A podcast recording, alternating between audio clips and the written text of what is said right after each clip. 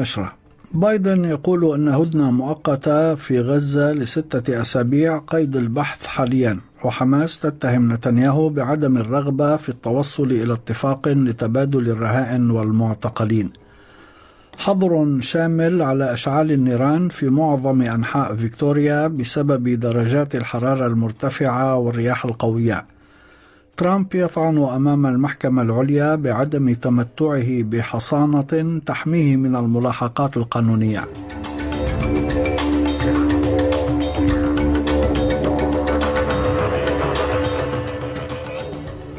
هاشم الحداد يحييكم وإليكم التفاصيل.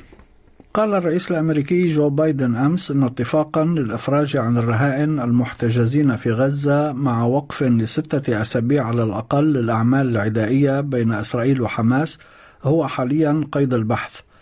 وشدد بايدن مجددا على وجوب حماية المدنيين الفلسطينيين في رفح في حال شنت إسرائيل عملية عسكرية برية في هذه المدينة الواقعة في جنوب قطاع غزة.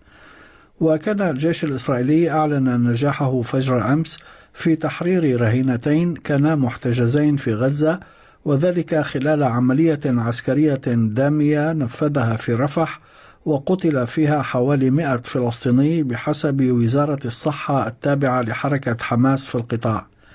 وأشاد رئيس الوزراء الإسرائيلي بنيامين نتنياهو بالعملية معتبرا أنها من أنجح العمليات في تاريخ إسرائيل.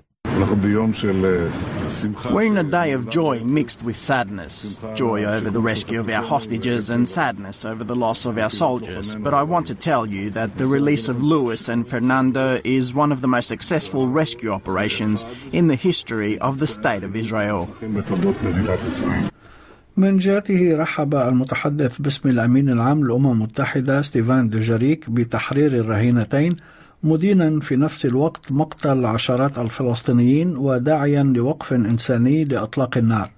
We saw again Palestinians being killed yesterday. What we need is a humanitarian ceasefire. The Secretary General feels it's extremely important to have this humanitarian ceasefire. We also saw yesterday the release of two Israeli hostages, which we, we very much welcome the fact that uh, these two have regained their freedom. And it's important to see the, the immediate uh, and unconditional release of all remaining hostages. كما شدد دوجاريك على أن الأمم المتحدة لن تشارك فيما وصفه بعملية التهجير القسري لسكان في رفح مكررا أنه لا يوجد مكان آمن في قطاع غزة لنقلهم إليه.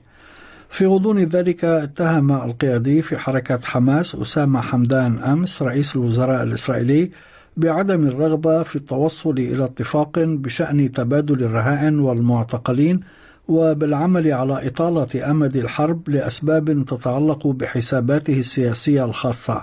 أن ما عرضه الاحتلال من معادلات لتبادل الأسرى تؤكد أنه غير جاد في التوصل لصفقة تبادل. إن سلوك نتنياهو ومواقفه تؤكد أنه مستمر في سياسة المراوغة والمماطلة وهو غير معني بالتوصل لاتفاق ويحاول إطالة أمد الحرب وكسب الوقت لحسابات شخصية تتعلق بمستقبله السياسي وعلى جبهة الجنوب اللبناني أصيب مسؤول محلي من حزب الله بجروح بالغة أمس جراء ضربة إسرائيلية استهدفت سيارته في مدينة بنت جبيل القريبة من الحدود. ونعى الحزب أربعة من مقاتليه قال أنهم ارتقوا على طريق القدس وهي العبارة التي يستخدمها لنعي عناصره الذين يقتلون بنيران إسرائيلية منذ بدء التصعيد في الثامن من تشرين الأول أكتوبر الماضي. كما أعلنت سرايا القدس الجناح العسكري لتنظيم الجهاد الإسلامي في بيان مقتل اثنين من عناصرها أمس في جنوب لبنان دون أعطاء المزيد من التفاصيل. أعلنت سلطات فيكتوريا اليوم حظرا شاملا على إشعال النيران في الهواء الطلق في معظم أنحاء الولاية بسبب درجات الحرارة المرتفعة المتوقعة اليوم التي ستصاحبها رياح قوية تزيد مخاطر حرائق الغابات. وقال المتحدث باسم خدمة الأطفاء جايسون هيفرنان أن أكثر ما يثير القلق اليوم هو الرياح الشمالية الحارة. داعيا سكان المناطق المهددة لإعداد خطط احترازية للإخلاء. What's concerning for firefighters today will be those hot northerly winds, uh, averaging around that 30 to 40, even up to 50 kilometres an hour, will bring challenging fire conditions, which has led to those catastrophic fire conditions being declared for the Wimmera Weather District. Uh, it will be a challenging day. It does mean uh, for communities in those areas, uh, if your plan is to leave early, uh, you should have already done so or be in the process of leaving those particular areas. أعلنت الحكومة الفيدرالية اليوم أنها تعتزم طرح مشروع قانون لتجريم الظاهرة المعروفة بالدوكسينج أي الكشف العلني عن معلومات شخصية متعلقة بالأفراد على شبكة الإنترنت بدافع الانتقام.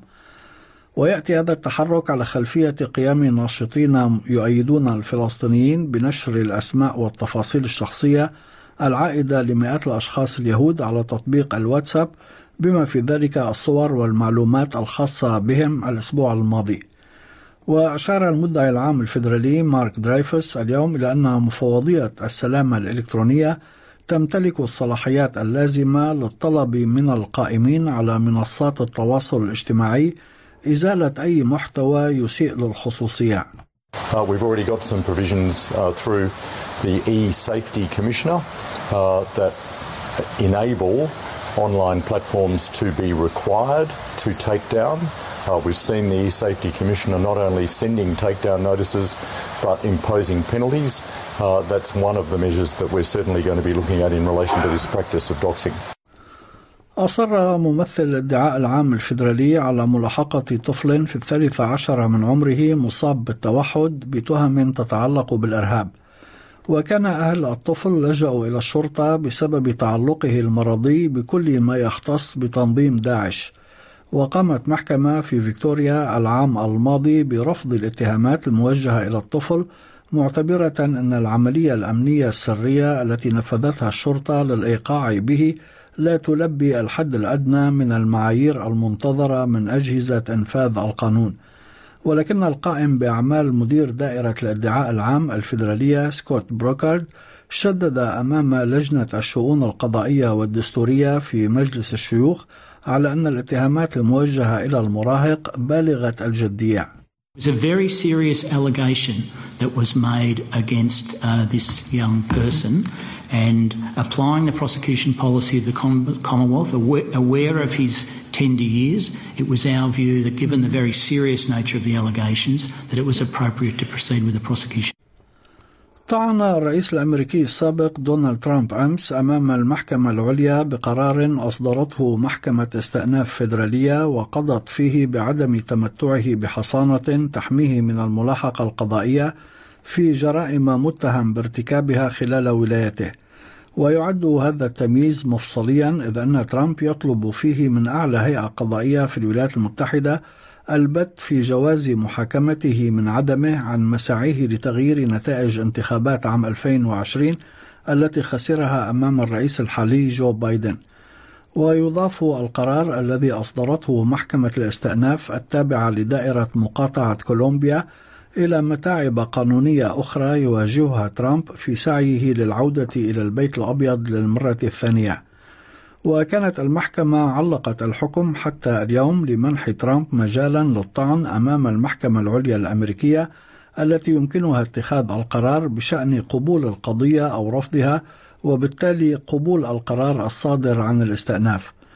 ويواجه ترامب أيضا اتهامات بالتدخل في انتخابات عام 2020 في ولاية جورجيا كما يتهم في فلوريدا بالاحتفاظ بوثائق بالغة السرية بشكل غير قانوني احتفظ بها بعد مغادرته البيت الأبيض.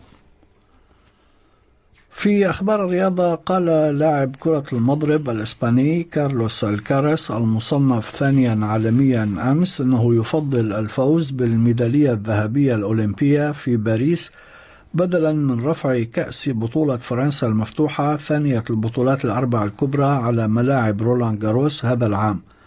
ومن المقرر أن يدافع الكارس البالغ من العمر 20 عاما عن لقبه في بوينس آيرس علما أنه سيبدأ مشواره في الدورة الأرجنتينية من الدور الثاني بعدما أعفي من خوض الدور الأول على غرار المصنفين الأربعة الأوائل.